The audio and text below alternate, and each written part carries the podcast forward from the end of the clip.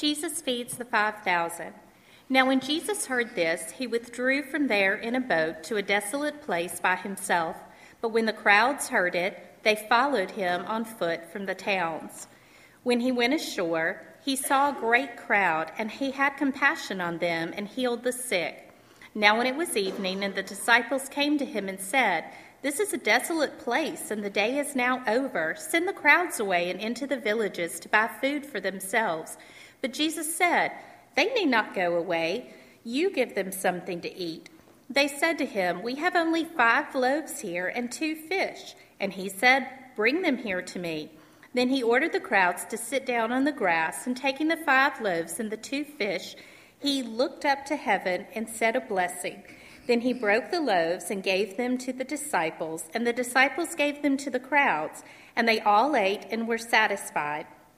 And they took up twelve baskets full of broken pieces left over. And those who ate were about 5,000 men, besides the women and children. This is the word of the Lord. As you know, our theme for this year is It's All His. Yeah, there's the logo up there. It just so happens that the four ways that we want to talk about how it's all His for the year uh, winds up be, uh, being an acrostic of stars. So you have a four pointed star there, but it's all His story. We talked about that a few weeks ago. Uh, it's all his time. We talked about that recently. This morning we talk about it's all his assets. But I agree with Tuck Cornegay. The more I studied this passage, the more I prayed about this, I thought, really, it should be, you said they are his assets, or they are all I think we are all his assets as well. We can change it to first person plural. Now, there's an app for that. Have you ever said that or heard somebody say that? How many of y'all have ever heard somebody say there's an app for that, or you, you, you know what that means? Some of us do. There are some of the apps up there. They are, they are software, little bits of software that are user friendly. They are useful in some way, at least most of the time.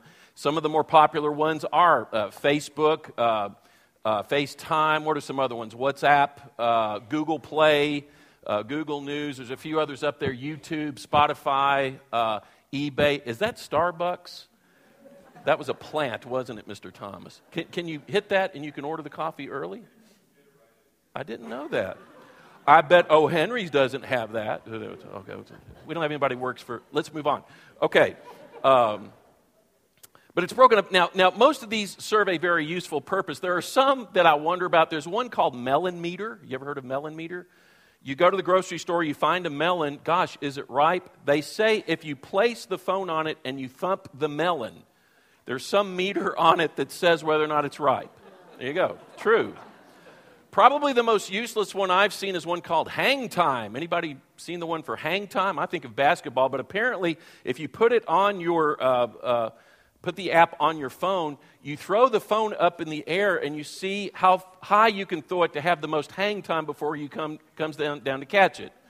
And I guess you win if you throw it highest and it comes back down and you do catch it. Uh, but anyway, it's called hang time, which seems pretty useless. But most of them really are useful.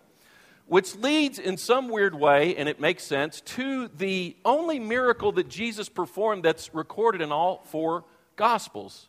It's the feeding of the 5,000. Only one that appears in all four of them. Jesus and the disciples are trying to get to a quiet place. They've uh, had a crowd around them all day, and they really just can't shake the crowd. The disciples are getting nervous, and they go up to Jesus and say, Let's go on and send them away. This is a remote place. Let's let them go find some food in the villages. And then they say to Jesus, Send them away. Now, isn't it interesting? The disciples see this as a problem people who are a problem. Jesus sees it as an opportunity, people for whom you have an opportunity to serve. Sometimes we'll see certain people or certain situations as a problem, and we really should see them as an opportunity. But they say, send them away. And what does Jesus say as an opportunity? You will not send them away, you give them something to eat. You give them something to eat. You know what he's saying? You're the app for that. You're the app apply yourself in some way that you serve them. You are the app, or as we could say, you are the asset. And we are all God's assets. Now, that had to be overwhelming for the disciples as they were sitting there looking at, at this massive crowd. Think about it. It says what? There were 5,000 men besides women and children. Could have been 10,000 to 20,000 people there. What do you do? And, and I love what, in the Gospel of, of Luke, uh, it says there's a guy that comes up to Jesus, one of the disciples, and said, That would take eight months' pay of a man's wage to feed all these people. How are, how are we going to spend that money? And I love Jesus' reply in Mark chapter 6, verse 38. He said, All he says is this What do you have? Go and see. I love that. What do you have? Go and see. Jesus doesn't get overwhelmed by the, the, the size of the problem. You know, he doesn't plot a big strategy. He doesn't start calculating how much money is it going to take. He doesn't try to solve the problem. He didn't ask them how much it would take to solve the problem. What does he just say? He just wants to know what they have to offer. That's it. What do you have to offer? And so they go out and they find a young man, as you know, with five loaves of bread, two fish. There were probably a lot of other people with resources as well. It sounds like they weren't willing to give. But this kid gave what he could. And you know what happens? Miraculously, everybody gets fed. There are how many baskets left over? Anybody know? 12. But do you see the real miracle here? Do you see the real miracle? Remember, I always tell you, Jesus was referred to by other people more than anything else as what? Starts with an R. Rabbi, which means what? He always used miracles for a calculated effect every time. So, what is the message here? What's the real miracle? Jesus doesn't ask his disciples to do the impossible. He just asked them to bring what they had, and they did that, and then Jesus did the impossible. He multiplied the miracle. So that comes to you now. Are you at least giving what you have to serve the kingdom? Are you at a point right now when you really are at the edge of what you can be doing? Do you have traction right now in your life of ministry, being an asset for God, or are you kind of complacent these days? Maybe even, God help us, apathetic. Let me say this put up the next thing. God never asks us to give what we do not have, but He cannot use what we will not give. Can you say that with me? God never asks us to give what we do not have, but He cannot use what we will not give. There's an app for that when serving the kingdom, and you are the app, you are the asset. And are you applying yourself as you need to? I love what Tuck said. The most important thing, two words show up, right? Just show up. And we're all his assets. Now, we could do an emphasis this year on spiritual gifts. How many y'all, I'm really curious, how many y'all have ever taken a spiritual gifts inventory? One of those, yeah, a lot of us have. And those are great and fine. I'm not, I'm not, I'm not uh, uh, degrading those at all. Uh, I think it's important to keep in mind that the gifts that are listed in, in Romans 12 and 1 Corinthians 12 and Ephesians 4 and also in 1 Peter, those are not an exhaustive list. So you might find some of your gifts there, but there are other gifts you have that aren't even listed in Scripture. Scripture is not comprehensive when it comes to all those gifts. But you know what? I'm just at an age now, and I used to give spiritual gifts inventories all the time. I'm just at a point where I think the way that you really learn what your spiritual gifts are is get out there, show up, and find out what your gifts are. You might even discover some new ones, or you might think you're really good at this and not be quite so good over here, but go over and do this act of service. Get out there and serve because the thing we've got to remember is there's no plan B. If you claim to be a Christ follower, you have a calling, and that calling is to serve Him and to be His asset, realizing it's all His and it's all His mission on this, which is all His planet. And we're called to be His assets, getting out there and glorifying Him with what we do. It's really encapsulated very well in Matthew 28 at the very end when Jesus said, What? Go therefore into all the world, to all the nations, baptizing people in the name of the Father, Son, and the Holy Spirit. Oftentimes, and we know this in Baptist life, that's often referred to as the great fill in the blank. The great what? Commission. Has it always been called that? Did Jesus say, Hey, I'm about to give you the Great Commission, here it is? He, no. We've imposed that. It's a good word. But it was not popularized until over 1800 years after Jesus' life, death, and resurrection. It didn't come along until 1792 with a guy named William Carey. I think we got a picture of him up there. Uh, he became a missionary to India. Here's a guy who was a shoemaker, okay? Just a, just a mild mannered shoemaker in England and when he's 32, he feels called to go to India to be a missionary. an amazing guy. I just finished teaching my Jan term missiology class, and my class made fun of me again because this is just my rock star hero when it comes to missionary. He, he tops the Allman Brothers, enough said. I mean, he's that important. Uh, but, and, wait, Ethan, didn't you do a paper on William? Where's Ethan? Did he leave? Where are you? You did a paper on William Carey. Okay, in fact, you did a paper on the book by Timothy George, our dean over here of Beeson Divinity School, which I've read a few biographies of William Carey, and the best one is by our own Timothy George, who has preached here, taught here, uh, Dean of Beeson Divinity School. It's called Faithful Witness, the life and ministry of William Carey. And, uh, and you really, you earned that C+. plus. Uh, anyway. now, he got an A. He got an A in all my classes. It was frustrating. I know, that's what I want to do. Uh, but uh, no, but Timothy wrote a beautiful book about him, and I love what he says when, when you know, uh, Carey has embarked on this trip to go from England to India, and he's taking his oldest son. He's 32 years old. What did he have? What were his assets? And I love this quote from Timothy. Go to the next one. This is from Timothy George's book. What could he do, this lone little man, against the principalities and powers of darkness? Here is his resume education, minimal, degrees, none, savings, depleted, political influence, nil, references, a band of country preachers half a world away. What are his resources? A weapon, love, a desire to bring the light of God into the darkness, and finally, a strategy to proclaim by life, lips, and letters the unsearchable riches of Christ. That's what he had. And that's all it took. And my friends, if you read about this guy, he is absolutely amazing what he was able to do. And so, you know, he becomes the father of modern missions out of that. And we might not be the father or mother of modern missions, but there's something we can do. And my question is what are you going to bring to this mission? Because you know what? You are they. You are they. Say, say I am they. I am. What do I, what do I mean by that? Uh, there's a guy named Chris at Crescent Hill Baptist Church in Louisville, Kentucky, where I grew up.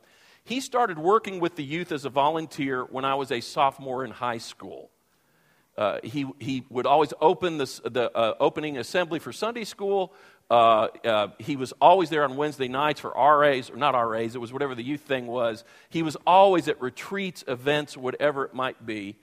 He is still doing that there with youth. Okay.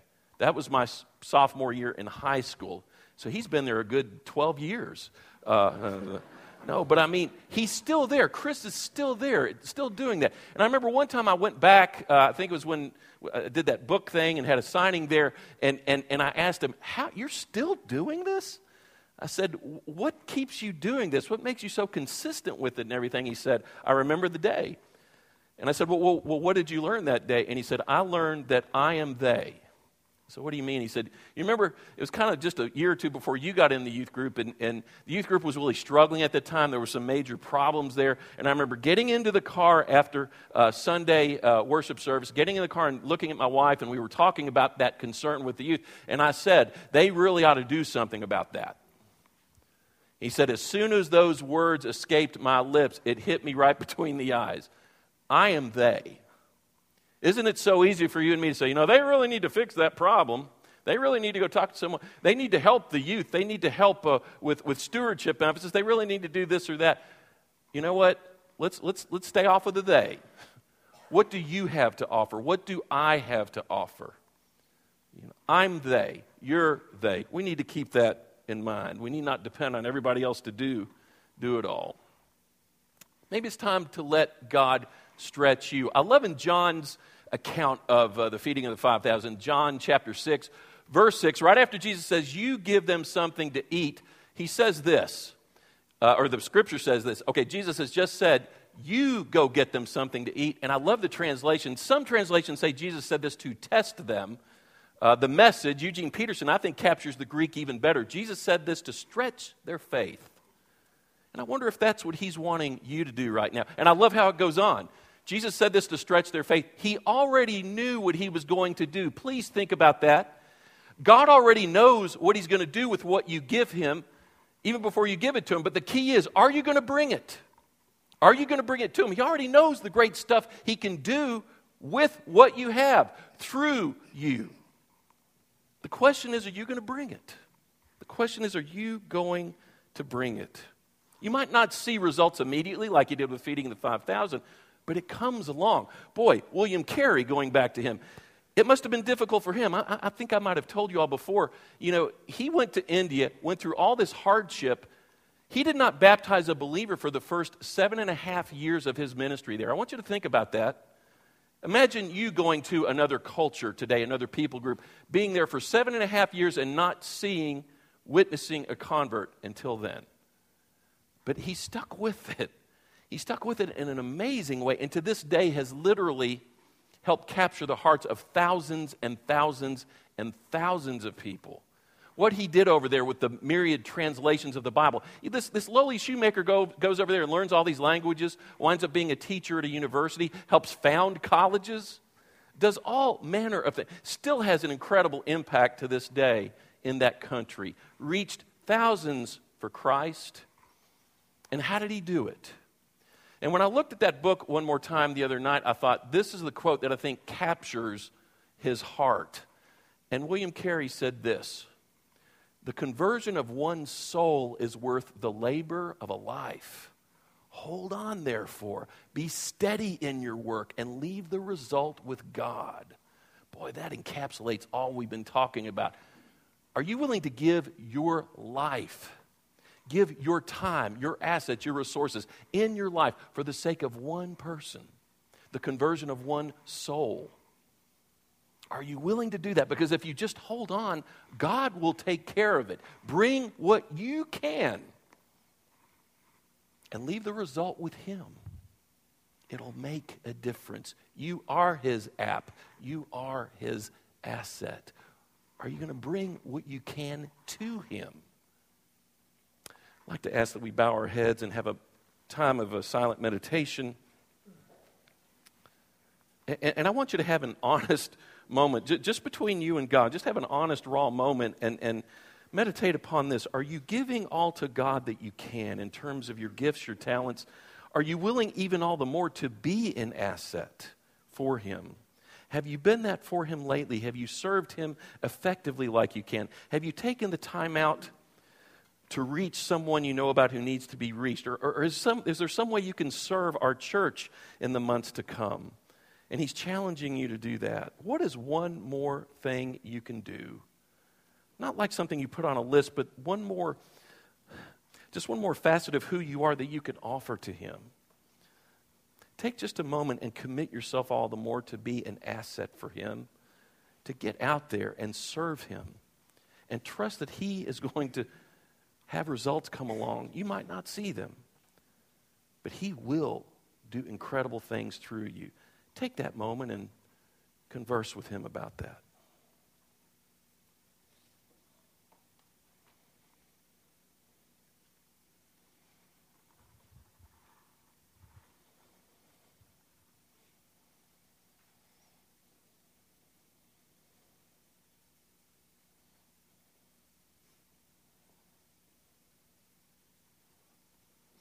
Lord, we confess to you that we can even show up here, but really not be shown up in our hearts.